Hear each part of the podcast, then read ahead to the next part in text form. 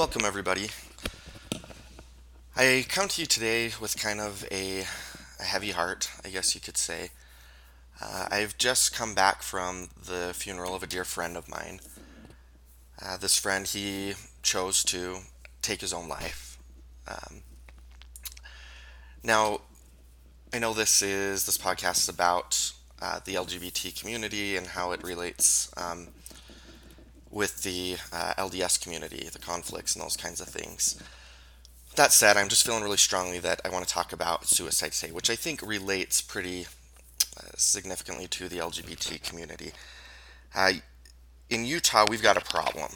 Utah we have the fifth highest suicide rate in the nation, and we have the highest suicide rate for adolescents, ages 10 to 17. And that number keeps getting higher and higher. In Utah, back in we've gotten up to, I think, 34 out of every 100,000 people will commit suicide in the state of Utah, and that's really high. And there's been a lot of discussion as to why that is, and I have my own theories, and I want to talk about some of that today. So, this is Rainbow Mormon Podcast. This is February 4th, 2019, Episode 2. I'm your host, Danny Caldwell, broadcasting from Orem, Utah, in the heart of Happy Valley.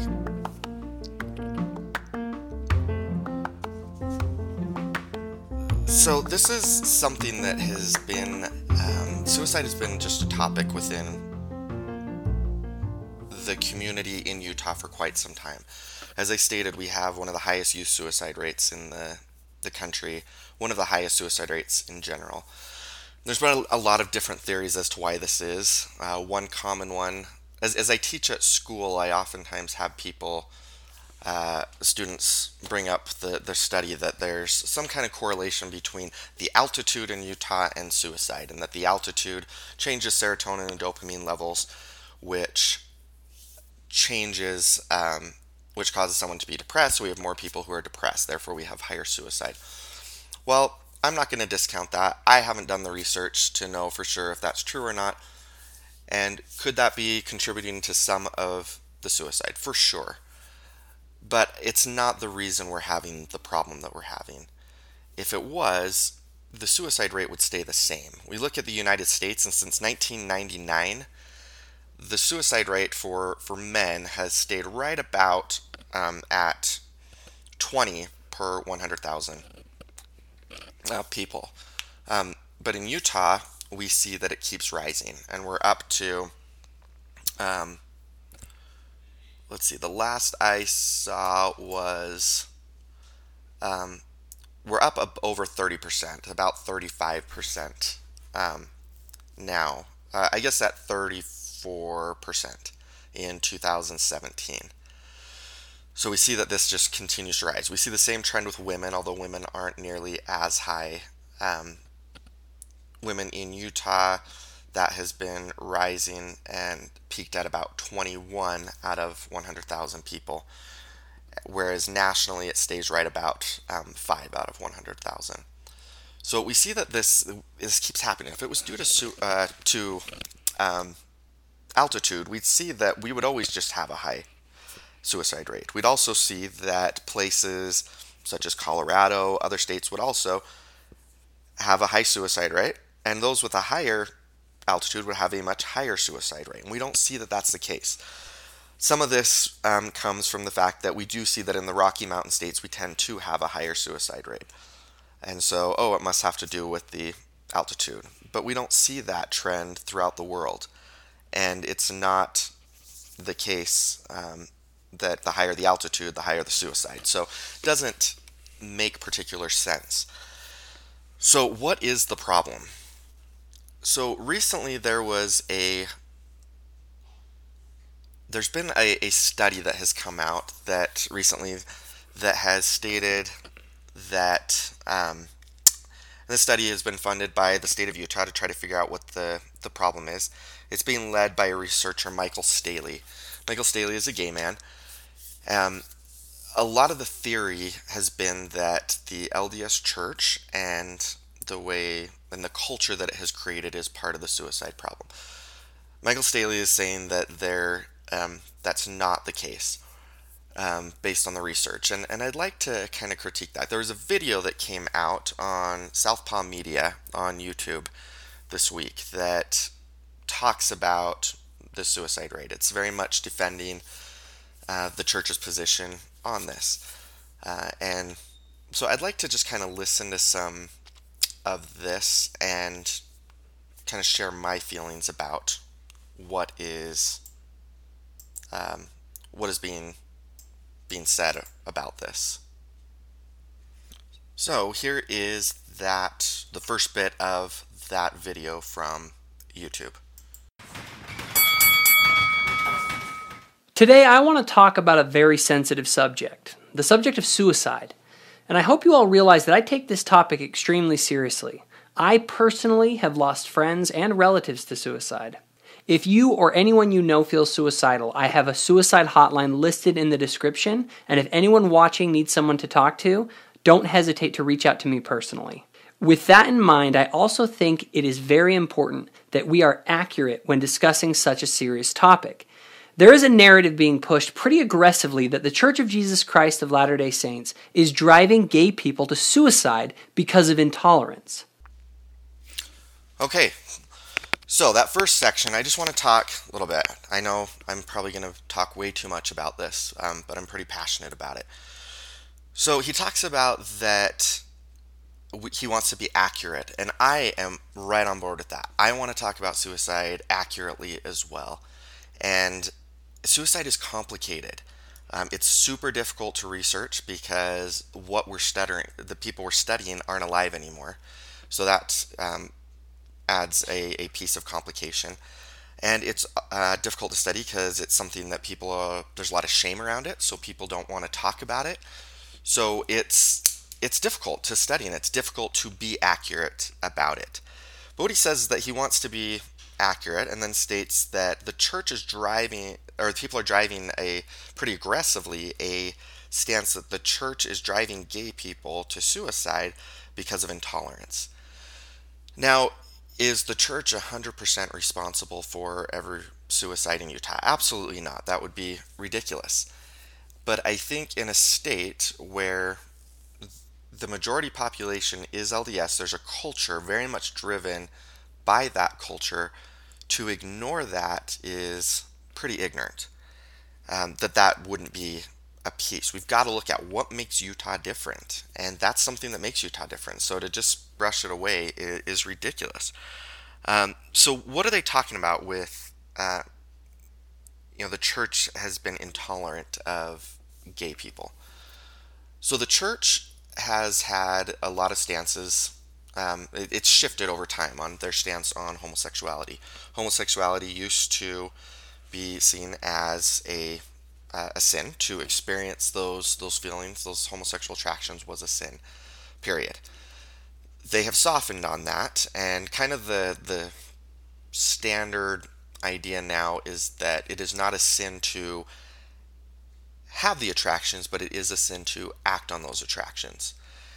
So that is kind of the intolerance that we're seeing. Gay people typically feel if they are not living celibately or married to a straight spouse or in a relationship with a straight person, they oftentimes feel they are not welcome in LDS churches. And, from just talking with my students, who many, many of my students at the university here locally are LDS, there is a feeling. I talk about gay marriage, and I would say, and this is a young population in their early 20s, I'd say at least a quarter of my students feel that that gay marriage is wrong, period, and should not be allowed. So that's kind of, whether that's coming directly from the church, that's kind of the culture that is being created. And, if I feel like the only way I'm accepted in this community that I was raised in is to not pursue a relationship that feels right and good to me, it is going to feel very intolerant, and I am going to feel sad about that. So just in a nutshell, that's kind of the intolerance that he's referring to. The church has a stance on homosexuality, that children of homosexual couples are not allowed to be baptized until they're 18 and they renounce their parents' marriage. They are gay couples. If you are to marry someone of the same sex, you are considered an apostate within the church and you are excommunicated. That's the current policy. So it's easy to see why they might feel that there's some intolerance. So let's listen to the next little bit of this clip. Usually to back this assumption, the growing rate of suicide in Utah is touted as hard evidence. Now, right off the bat, it should be noted that only about 20 to 25% of people in Utah are active members of the church. So making assumptions about the entire church based on a single state where about 80% of the population are not even active participants in that faith is just statistically invalid. And to compound matters, the culture of Utah is its own beast, and is quite different from the rest of the church, as nearly any member will tell you. Also, keep in mind that only 1 out of every 10 members of the church is an active member living in Utah, and there is no evidence of higher rates of suicide amongst the church generally. The bottom line is that it's invalid to make a claim that the church is driving people to suicide just because the state of Utah has a rising rate of... All right, so let's jump into that last little bit. So he first states that only about 20 to 25% of the state are active members. First off, 20 to 25% of a state, that's a lot of people. I mean, that's a quarter of the state are active members of the church. But he also makes it sound like that's the only members in the church. The truth is that Utah overall has over 50% membership. The people who live in Utah, 50% are members of the Mormon church. The other piece is that certain areas, so like Salt Lake County, the two biggest counties, he'll reference those in just a minute. Salt Lake County is just under 50% Mormon or LDS, whereas Utah County, which is the next largest and just over the mountain from Salt Lake County, is about 85%. These are new statistics that just came out. So 85% of the second largest population-wise county in the state of Utah is of the Mormon faith. Now, I don't believe that 20 to 25% are active is accurate. I grew up in Utah County. I went to high school there, and 95% of our high school was enrolled in seminary, which is basically a time that we're released from school for an hour to go to a religious class. Usually only active members of the church would go to that, and 95% of my high school did in Utah County. Now, that might be less now, but I don't think that it's only 20 to 25% are active members. And even if that is the case, let's just say that it is. That doesn't mean that 20 to 25% don't still believe in aspects of that. That doesn't mean that 20 to 25%, or that there's more than that 20 to 25% that still consider themselves Mormon, that still care what the church says about things, and that still influences, still live in a community and have cultures and customs that reflect the upbringing of being raised in that belief system. The other thing to understand is that Utah is unique in that because there are so many LDS people, especially in our legislature. The majority of our legislature are LDS, whereas our population does not reflect that same percentage. So a lot of things that are done in the state, even things that are not related to the church, often have a church influence in them. Things like LDS prayers being given at city council meetings.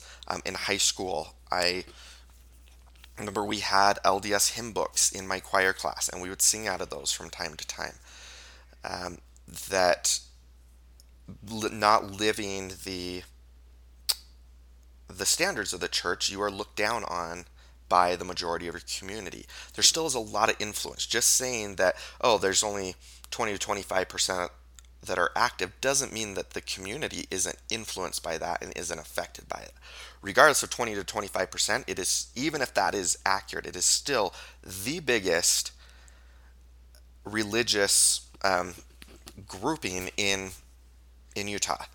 I think the other thing to understand about Mormonism is it's not like a, you know, if I go to, I don't know, down to Texas, let's say, and, you know, I can be Christian and go to this church where someone else is Christian and goes to that church. We're all Christian. We all believe the same thing, but we all go to different churches. And, you know, I don't like maybe one way that this church is teaching something, so I choose to go to another church. That's not how Mormonism works. The Mormon church is governed by a, every church congregation that you go to is split into, it's called a ward. And that is a geographical area that if you live within that, you're going to go to church at this location. And you aren't supposed to go to church outside of that. And all of those wards are governed by stakes, which are, you know, a few different wards that are all, you know, 5 or 6 wards, maybe more than that, in a geographical area. And then those stakes are in regions, and those regions are all governed by the same church body. You go to church in, you know, the Netherlands tomorrow, or on this coming Sunday, you're going to have the same lesson in Sunday school that they would be having in Utah. It is all organized and under the same umbrella. So I think that's important to understand, that the influence of the LDS Church is different than just like a small Christian community. It is a very large organization that everybody under that organization is supposed to live within certain standards and have certain beliefs. And if you don't believe that, there isn't another Mormon church to go to. That's it. You can't pick and choose which ones you're going to go to. So just some understanding. He also talks about members outside of Utah, that only 1 in 10 is an active member of the Mormons is an active member in Utah, and we don't see higher suicide rates within the Mormon population outside. And I think that has a lot to do, once again, with the culture here. We have a high population that is that influences the culture of the community. Whereas if I was a Mormon in New York City, I still have a very open-minded and accepting community around me, even if I might not be totally feeling that at church. Whereas in Utah, if I'm not feeling that at church, I'm not going to be feeling it at school, I'm not going to be feeling it at work, I'm not going to be feeling it anywhere, because I'm surrounded by this. So his claim that those statistics make this invalid is ridiculous. And that's something, when you're looking at behavioral science and social sciences, there are so many variables. You can get an answer, but you have to stop and look at the whole picture. Talk to people. Just showing numbers doesn't tell you the whole story. You've got to talk to people. And that's what I do as a therapist. I talk with people. I've talked to hundreds of gay Mormon men. I know what their experiences are. I was one. I know what their experience is. And just looking at the numbers, it doesn't tell the whole story. So let's listen to the next part of this. Suicide. Not only this, but the state legislature in Utah recently commissioned a huge study to find out what is driving up their suicide rate.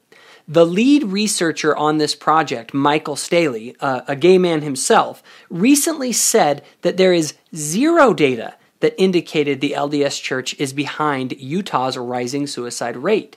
And you can look yourself.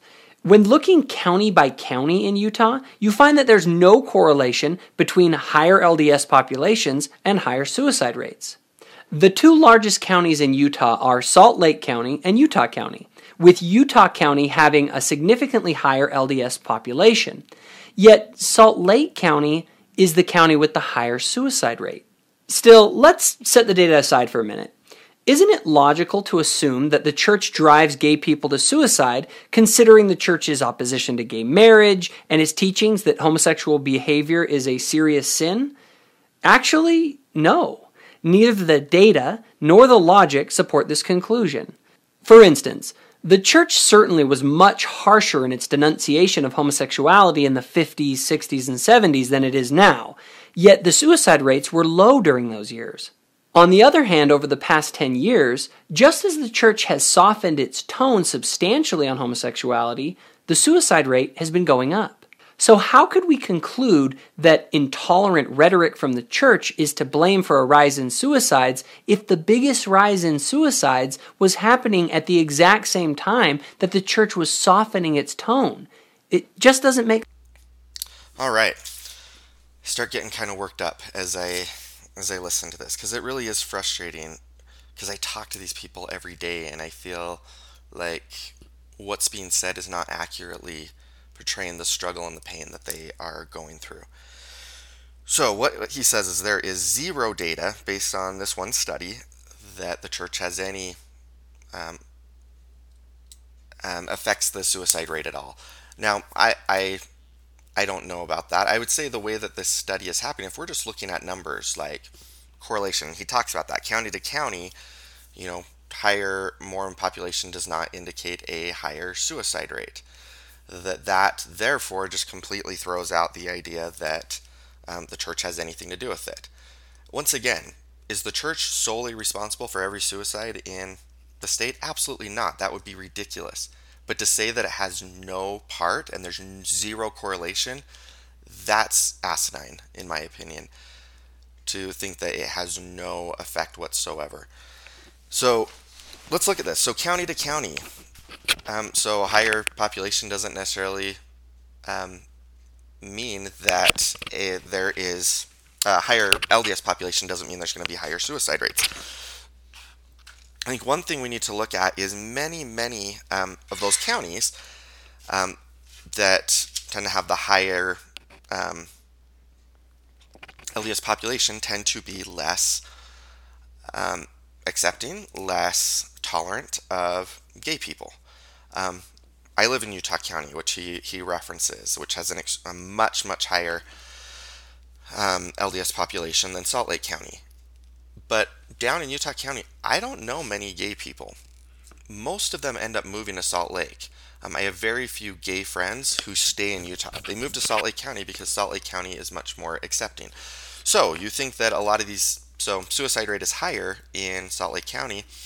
I would argue that many of these gay people are moving to Salt Lake to get away from it, but yet they're still influenced by the culture. Their family is still part of it. Some of them are feeling rejected by their families.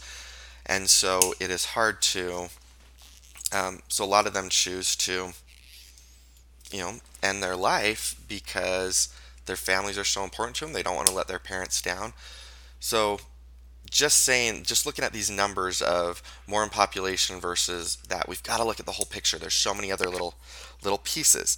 Once again, he talks about logic and data don't support it. I disagree. He talks about in the 50s, 60s, and 70s when the church's rhetoric was much more anti-gay that the suicide rates were much lower. And just as the church softens its tone, we see an increase.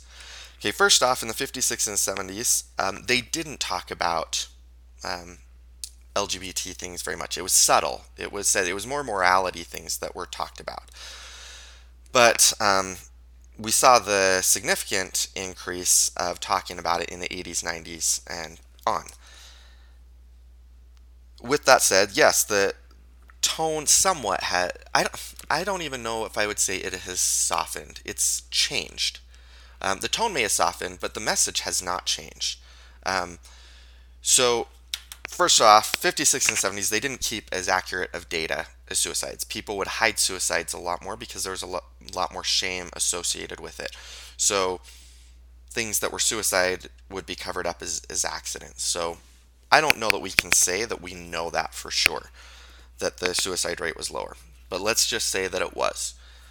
I would say, we have statements since the 70s from church leaders making statements about gay marriage, calling it, I mean, all kinds of horrible things, talking about gay marriage, that it's the destruction of family, and it's going to be the destruction of morals and values. And then we also see that in the 90s is when the Proclamation to the Family came out. Now, the Proclamation to the Family was a document that was issued by the church to kind of explain its stance on families and what that the importance that the church finds in families, etc. And I am just pulling it up here so I can read it. So, Proclamation to the Family. I'm not going to read the whole thing just for the sake of time, but in, I mean, there's certain statements made throughout it, and the church uses this, that this is doctrine. This is not just something that was said, this is doctrine, and the church holds to that.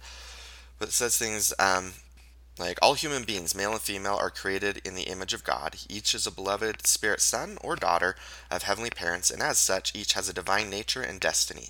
Gender is an essential characteristic of individual, premortal, mortal, and eternal identity and purpose. So right there, we kind of negate the experience of transgender people. Now, you have the first commandment that God gave to Adam and Eve pertained to their potential for parenthood as husband and wife. We declare that God's commandments for his children to multiply and replenish the earth remains in force. We further declare that God has commanded that the sacred powers of procreation are to be employed only between man and woman, lawfully wedded as husband and wife. So there we go, negating the experience of gay people, that you are not allowed to have a sexual relationship with someone that you're in love with if that's not someone of the opposite sex that you are married to. So that came out in the 90s. Then we have, and if you look at the rise in suicide, we see things start to, Utah, we see a steady rise, and then we see things start to kind of taper out, and then we see another rise again. And that happens right about just after 2008. So someone could say that was the recession, which we saw an increase in suicides everywhere, but we see it just continue to go up in Utah. 2008 was right around the time of the Prop 8 situation in California, which the LDS Church was very strongly supporting to make it illegal for same-sex couples to get married in California. And they pushed and pushed and pushed for that, and put a lot of money into that, and encouraged members to volunteer their time to spread that. So we see that. So if you're thinking, I'm a gay kid, no one knows about me, but yet I hear my church saying, we need to support this, that gay marriage is wrong. And I hear my parents saying that, oh yeah, we need to support that. I see my parents donating money to this cause. That's going to hurt. So then we see things going up, and then we see things start to go down a little bit. And this was when we saw suicide go down after gay marriage was made legal nationwide. So think as a gay kid, oh my gosh, there's acceptance. But then we see all of a sudden it spikes back up again in Utah. What happened in 2015? And November 2015, it was leaked that a policy change had been made in the handbook for leaders of the church, which stated that individuals who, children of gay couples, would not be allowed to be baptized until they were 18, at which point they could be baptized, but they had to basically denounce their parents' marriage, basically say that I don't agree with it, in order to be baptized. With that same policy, it was also stated that those who enter into a same-sex marriage are considered apostate. And basically that means you will be excommunicated from the church. So once again, we see this, oh good, gay people are going to be accepted, and then boom, it's knocked down again. Within Utah and within the church, gay people started feeling, okay, we're accepted, and then, we're accepted, but not where I live, not with my family, not with my community. So to say that the tone has softened, I would very much disagree with. Yes, the church has a website that he's going to reference in just a minute, mormonandgay.org, which, yeah, says love gay people. But there's no solution for them on how to be happy. It says basically, you know, live alone your entire life or try to make a heterosexual marriage work. It's not a helpful resource, in my opinion, to give real answers and real options for those trying to figure out what's going on. So let's listen to the next little piece of this. Makes sense. Now, please don't misunderstand. There certainly are members of our faith right now who isolate and mistreat gay members of their families. We all have heard those stories, and they are completely inexcusable. But those members who shun and mistreat gay family members do that in spite of, not because of, the church's teachings. If you doubt that, just go and check out the church's website, mormonandgay.org, to see the message the church has for its members and judge for yourself. So this next section, he just talks real quickly about how there are members who isolate and mistreat their family, but the members who do that are few and far between. And so I just want to say that, and I get what he means. There are plenty of stories about people where the son or daughter comes out and they kick them out of the house, or I've heard stories where the parents asked the child to change their last name because they didn't want them to be affiliated with the family. So yes, those are the extremes. But just that we have to ask what makes someone feel isolated or mistreated. So we can look at those extremes, but we have to kind of look at what is the church's teaching. If I'm a member of the church and I feel like I have to follow those teachings, I'm taught that families are the most important thing. We have to be with our families in the life to come. And the choices that my family member is making, who's gay or lesbian, who's choosing to pursue those relationships, is not going to be able to be with the family. So oftentimes, while it's not a harsh, you can't be part of the family, it's not uncommon for parents to say, hey, we can fix this. Automatically go to, this is a problem. You are problematic, and we can fix this. What does that do to somebody? This thing I've been dealing with and trying to figure out and feeling so ashamed about, I finally come out to my family, and their first response is, hey, you're broken, but we can fix that. That makes a person feel isolated, even though it's done out of love. You know, we want to fix this because we want you to be with us in heaven, and we want you to be able to be happy within the gospel. That may be from a place of love or what the person feels like love, but it is isolating, and it does make the person feel mistreated, and it does shun the person. So to say that just these extremes are shunning or isolating is kind of ignorant.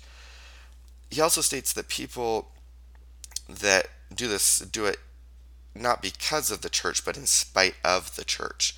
And then he references the Mormon and Gay website. That website, if you look at it, it's the same message. It is from a very place. We need to love these people. We shouldn't, kick them out of our families. But there also is the very clear message that being gay, acting upon those feelings, is problematic. It is a sin. It is going against God's plan. And that is not a helpful message for someone who's trying to figure this out. The options that it shows you on there is you live the gospel and you live celibately, or you live the gospel and you marry an opposite sex partner. Those aren't healthy options. That's causing someone to not be true to who they are and causing them to not be honest about their life. And many of these people live very miserably, and causes them to finally either consider or actually take the action of taking their own lives. Because I'm not happy. I'm told the only way I can be happy is in the gospel, but I'm in the gospel, I'm doing what I'm supposed to, I'm not happy, so I guess I just can't be happy in this life. Or There's also the message that, hey, in the next life you'll be perfect, and so these feelings will go away. Once again, I'm problematic. The only way I'm ever going to be happy is when I'm dead. So I might as well just speed up that process. So we can say that these messages don't isolate people, but they really do when we stop and think about it. So let's listen a little more.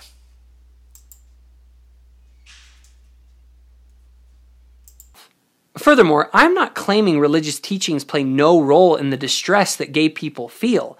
Christ even admits explicitly that teaching about sin will cause anxiety, but he also offers us a path to peace through his grace if we place our faith in him and we try our best to follow him, however imperfectly that may be. It also should be remembered that the sinful nature of homosexual behavior is not a Mormon doctrine. It's mainstream Christianity and has been for the last 2,000 years. And many other Christian faiths, especially in Baptist and evangelical circles, are far more harsh than the restored church. Yet in the Bible Belt, we see a relatively low rate of suicide. So, in this section, he talks about that religious teachings can cause distress. He's not arguing that. And so kind of what I'm hearing there is, okay, so we're admitting that this is a part of the problem. And regardless if you believe it's true or not, even if you believe that it is, to say that it's not part of the problem, that's not true. Yes, the religious teachings are causing distress, which are part of the problem. He also says that this is not just a Mormon doctrine, and it's just a part of mainstream Christianity for the past 2,000 years. One, we don't know that. You say that this has been part of it since Christ died. We don't know that. We don't know early 2,000 years ago Christian teachings around homosexuality. Really, there was only ever teaching about it in the last century. Before that, it was just not really even brought up. The word homosexuality was kind of an unknown term before the 20th century. So to say that, oh, this has just been a normal part of Christianity for 2,000 years. No, it hasn't. The other piece is, show me where it's part of Christianity. It's hard to even find a reference for it in the Bible. The one that's always used is in Leviticus, which everything else in Leviticus, Christianity has pretty much rejected. It's part of the old law, and Christ brought the new law. This was the one reference that could be termed as saying homosexuality is wrong, is something that Christians, a lot of everything else that's in that, they don't even practice anymore. That's where it talks about not eating shellfish and other things like that. So to say that it's just part of Christianity is not accurate. And there are a lot of Christian churches that are very open to homosexuality now, as the issue has become more mainstream and current. He also talks about in places with strong religious convictions, Baptists, evangelicals, and states with high populations of that in the South, that they have a relatively low suicide rate. That is not true. It's lower than Utah, but it's not relatively low. It still is almost double in some cases, it's almost triple what the lowest states are. And it's above what the national average is. So to say that it's relatively low, that's not true. It's actually higher than the national average. So, yes, it is lower than Utah. It's not really low. So let's continue and hear what else he has to say. Still, the sad and tragic fact remains. Suicide is on the rise in Utah and many other places. The reality is that suicide is on the rise nationwide, and in some areas more than others, and no one knows exactly why. Suicide is complex and varies from case to case. However, some themes have emerged that run fairly common amongst suicidal individuals. A recent study by suicide expert Dr. Ronald Maris found that social disconnect was a key common component in those who were suicidal. This makes a lot of sense when you think about it. Suicidal people are usually people who are not well connected socially. They are people who feel isolated and alone. The popular claim is that the church's rhetoric drives gay people to feel isolated. And while this may seem plausible, the data just does not back it up. As I already mentioned, the church's rhetoric in the last 20 years has been much softer, yet the results have been getting worse. So what's going on? What factors have changed since the 1950s when suicide rates were much lower? Think about it. Obviously, the biggest change is that now, unlike in the past, society generally accepts and even extols homosexuality. That's what has changed. So what effect has this had? Well, we now live in a world where the message to young gays is that if your family and faith don't accept your behavior as moral, that means they don't love you. They are told by popular society that the idea of loving the sinner while hating the sin is a manipulative lie, and that their family and friends are backwards bigots. In addition, family members are essentially told that they either have to abandon the Lord's law of chastity or they don't really love their child. Many members feeling the pressure of this false choice feel that they must choose either their child or their church, and they leave the church because of it, or stay and become very resentful toward the church's adherence to the Lord's law of chastity. Okay. So in this, he says that suicides are on the rise in Utah and nationally. Yes, we understand that. And that there are, since it doesn't have to do with the church's teaching, that there are other social or common themes. That being that people who commit suicide or feel suicidal feel a social disconnect. They feel isolated and alone.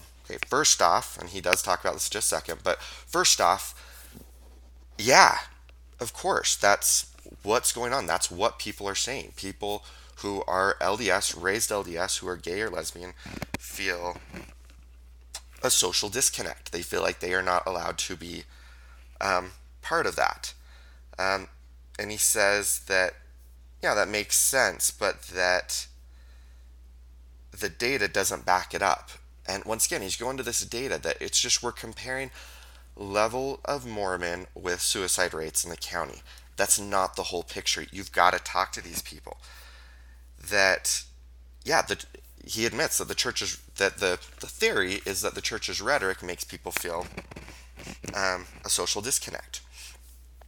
And yeah, that makes perfect sense. Just because your numbers that you're using don't quite paint the whole picture doesn't mean that's not at least part of, if not a significantly big part of the problem.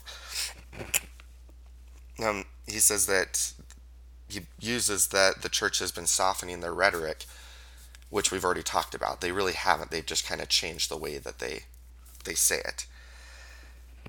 And he then goes to say that the real problem is that society accepts gay people now. And that I just have a really hard time with. That people feeling accepted is what's caused them to feel suicidal. And that they're getting the message that if your family doesn't accept your behavior, that they don't love you. And families are getting the message that they have to choose their child or the church. The truth is, what's causing that is people are realizing, hey, I'm accepted outside. People are okay with who I am. I don't have to be ashamed of it. I don't have to hide it. But yet, I go to church, and I do. And my family are being taught that they need to do that too. They need to not maintain that kind of connection with me. Our relationship has to change. You know, that me being gay, it's this big thing. And while, yeah, the church may be softening its rhetoric, it still is hard for a family. What they're taught is you can't be with your family if they're choosing this. They won't be allowed to be with you in heaven. So I don't think it's the acceptance and the love that is causing people to commit suicide. It's that they're feeling that love outside, but yet they're continually feeling disconnected and rejected from their family. And it's not that they're misinterpreting that their families aren't loving them, so they're being rejected. It's that this church that they love, that they've given their life for, many of them have served missions, that they're not really wanted if they pursue a relationship that means a lot to them, that they love. And the way the church responds to this issue doesn't even make sense in a morality sense, in that if, let's say that I am a man, a gay man married to a woman, and I am cheating on my wife, I'm going behind her back, I'm sleeping with men, I'm sleeping with a different guy every day, I'm skipping lunch, going and having these affairs.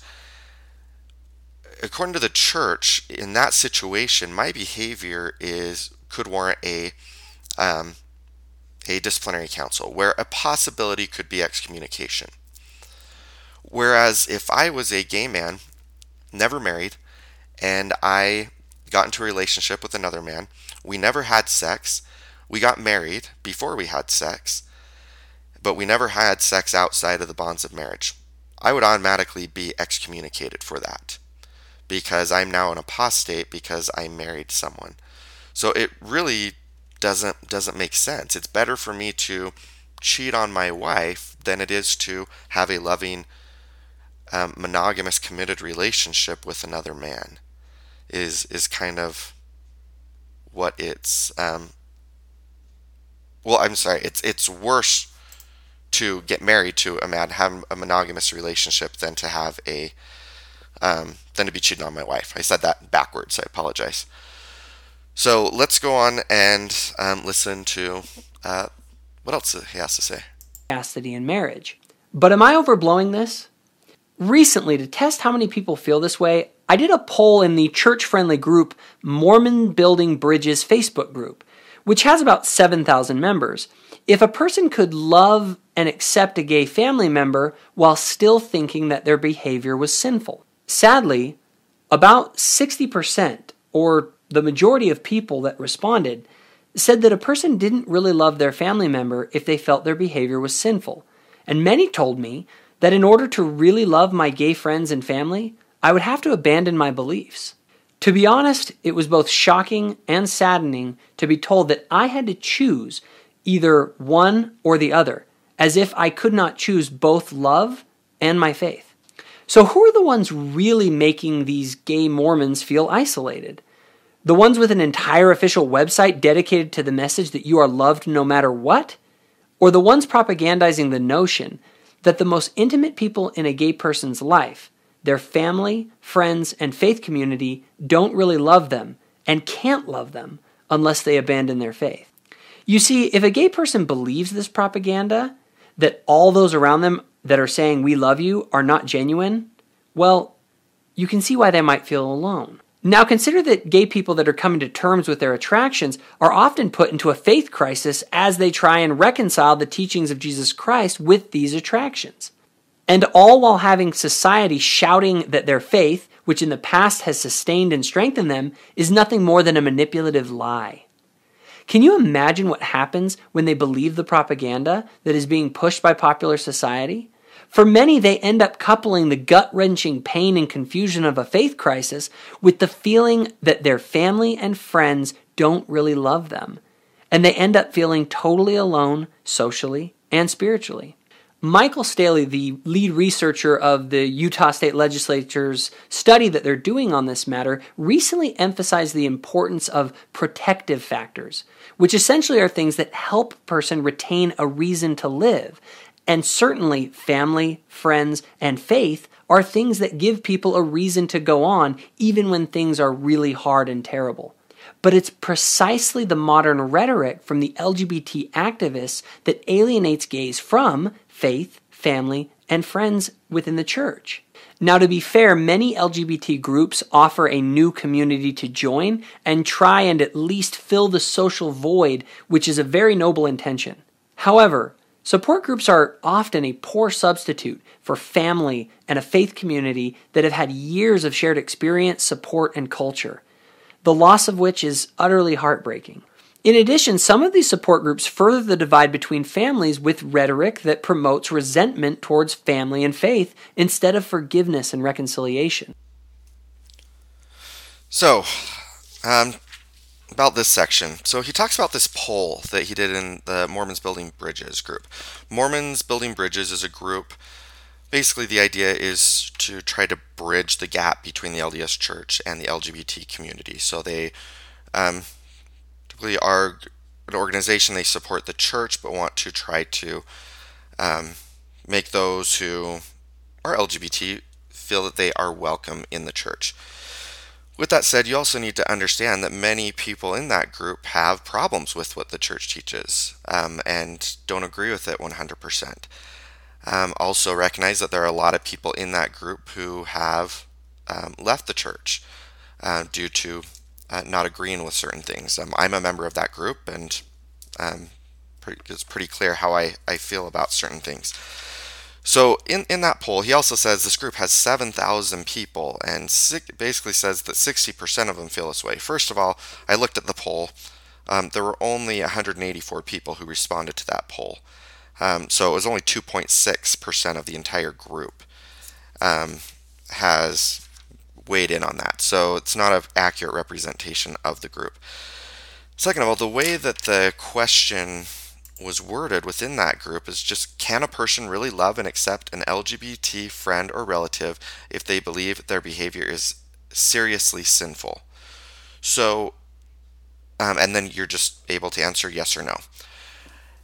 I don't think that allows for any understanding whatsoever. First of all, the way that question is worded with things like really love and seriously sinful, you're using words to exaggerate certain things, and it makes it difficult for people to answer a black and white yes or no.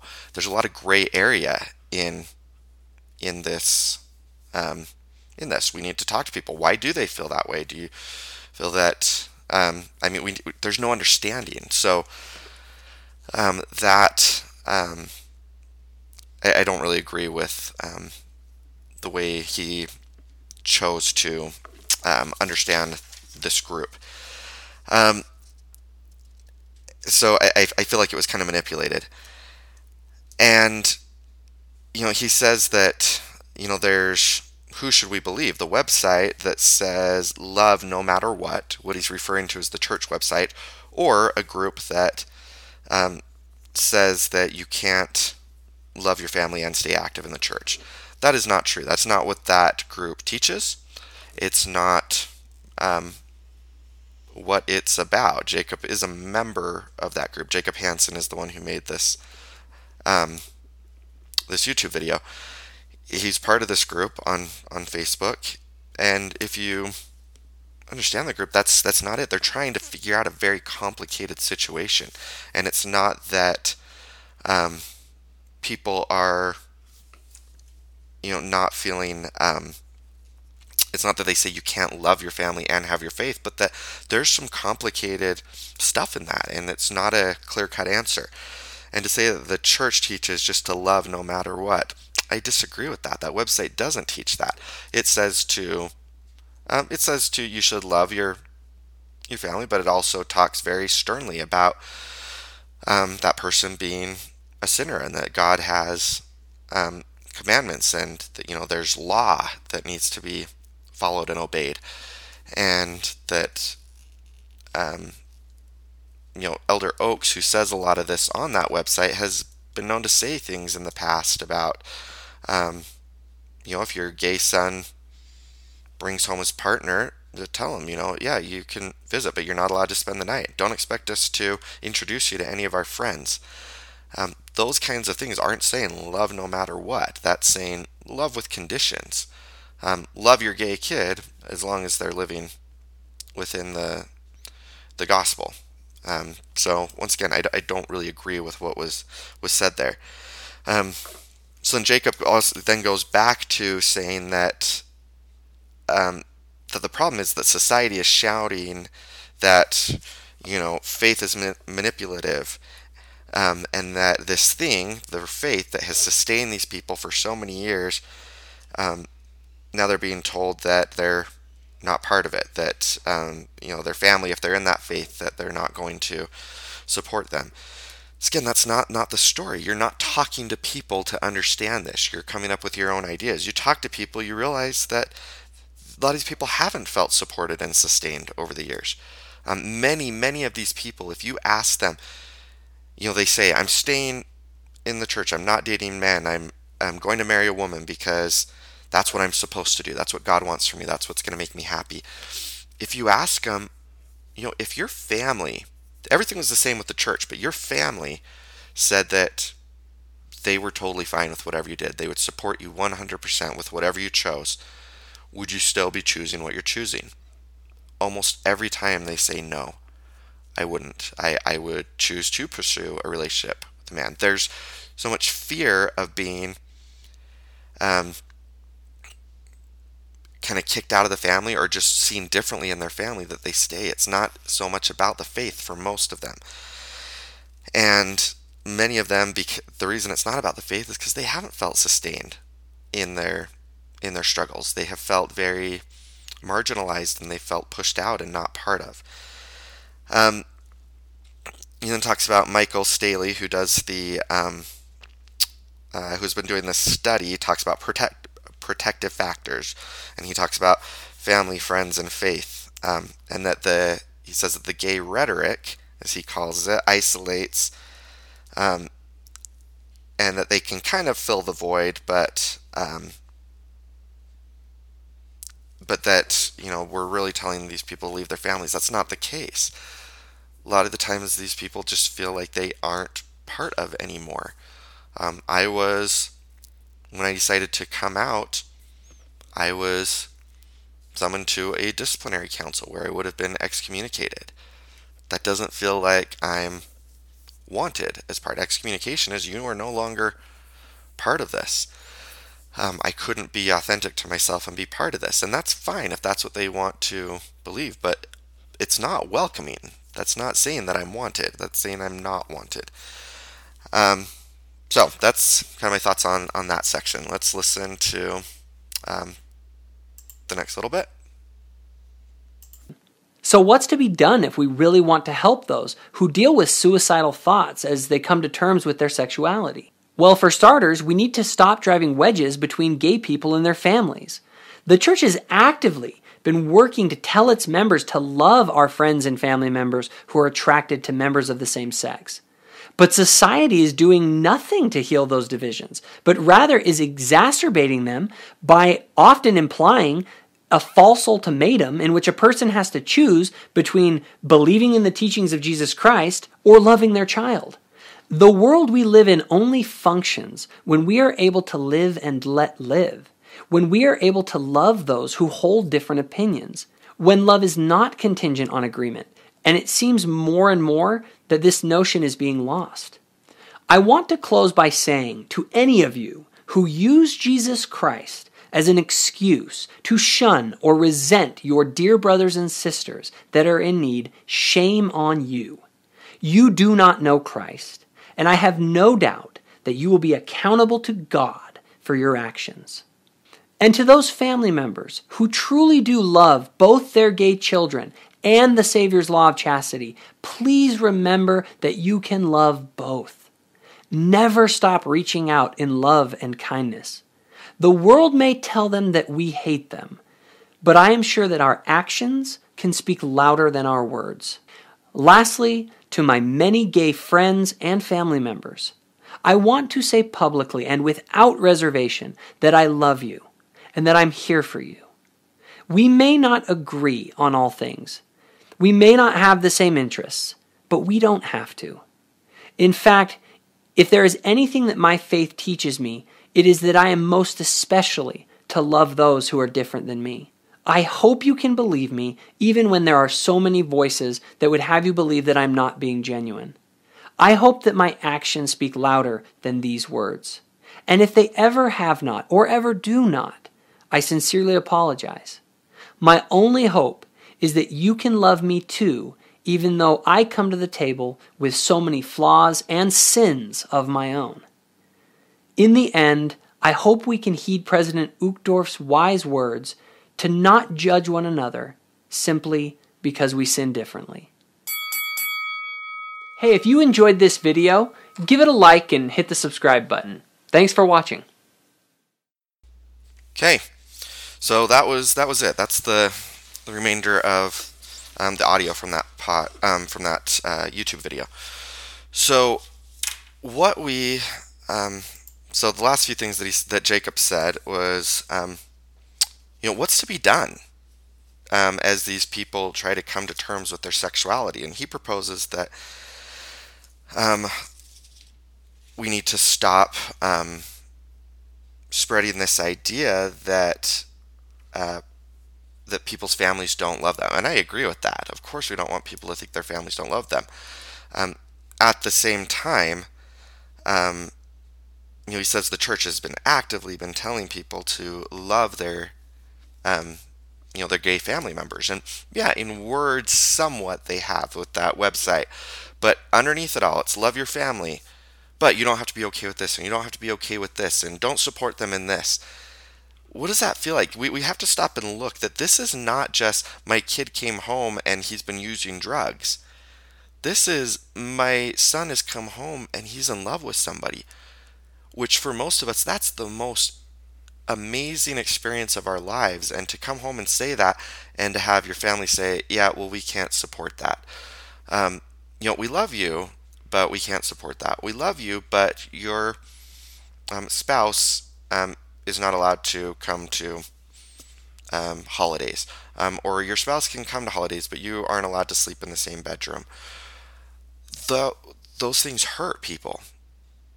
This thing that is so amazing that we all search for in our lives, love, to have the people most important to you present an idea that they are, that this is wrong. And you know what? If they believe that, great. They don't need to say it. And the church has been saying these things. So to say that the church is actively telling people to love, yeah, they are. But then there's all these conditions within that. Jacob then goes on to say, those of you who do shun, gay members of the church, shame on you. You do not know Christ, and you'll be held accountable. I agree with that 100%. I also think that Christ would be handling all of this much, much differently. That there would be much more discussion on trying to understand these people and their experience rather than just presenting some data and making assumptions based on that. We wouldn't have things happening like Elder Oaks' conference talk in October, which was seen as very hateful to many LGBT people. Encircle, which is a LGBT youth and family resource center in Provo, stays open on, they're not normally open on Sundays, but they stay open on Conference Sunday. And they always have when that talk happened, they had a flood of kids coming in there who were just feeling lost. That's not showing love. That's showing that there is just a major disconnect and really presenting a feeling of that these people are not loved or wanted.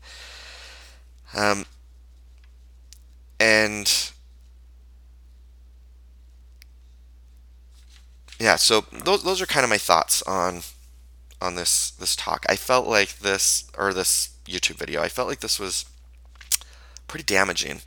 And while I'm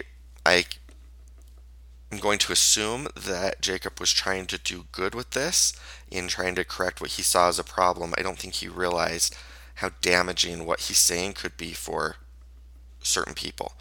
This is a complicated topic. It's difficult. And we have to tread it very, very carefully. And that makes it really easy to say things that can be damaging.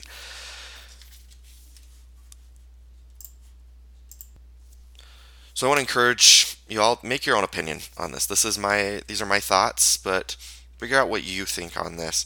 Form your own opinion. You heard what Jacob had to say. You heard kind of my critique of that.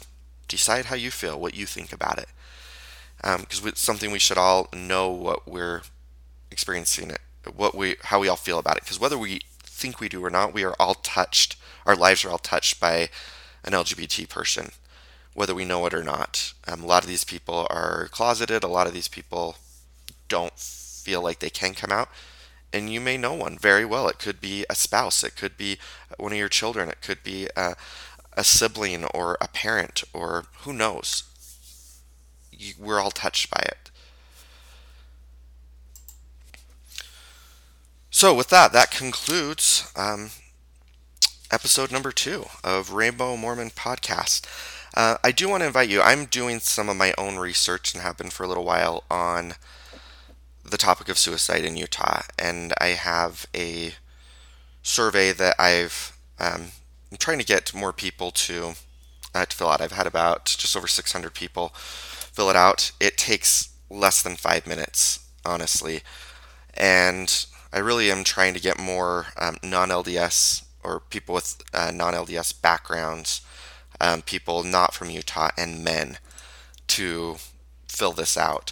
So whether you fit that or not, please fill it out. I want as many people as possible, but if you could share it with people, that would be awesome. I'll post the link for that on the Rainbow Mormon Podcast Facebook page, which is, if you search for Rainbow Mormon Podcast, you'll find it on there. Please go on there, like it, please subscribe to this podcast, and you can also go and check out our website, which is at rainbowmormon.org. And if you have any questions, comments, concerns, things you'd like me to look at in future podcasts, please send me an email. My email address is rainbowmormon@gmail.com. For this episode, the music was by Red Dot Session, and the artwork that can be found on our website and on the Facebook page is by Jamie Webb. Thank you, have a great day, and I hope you will join us next time.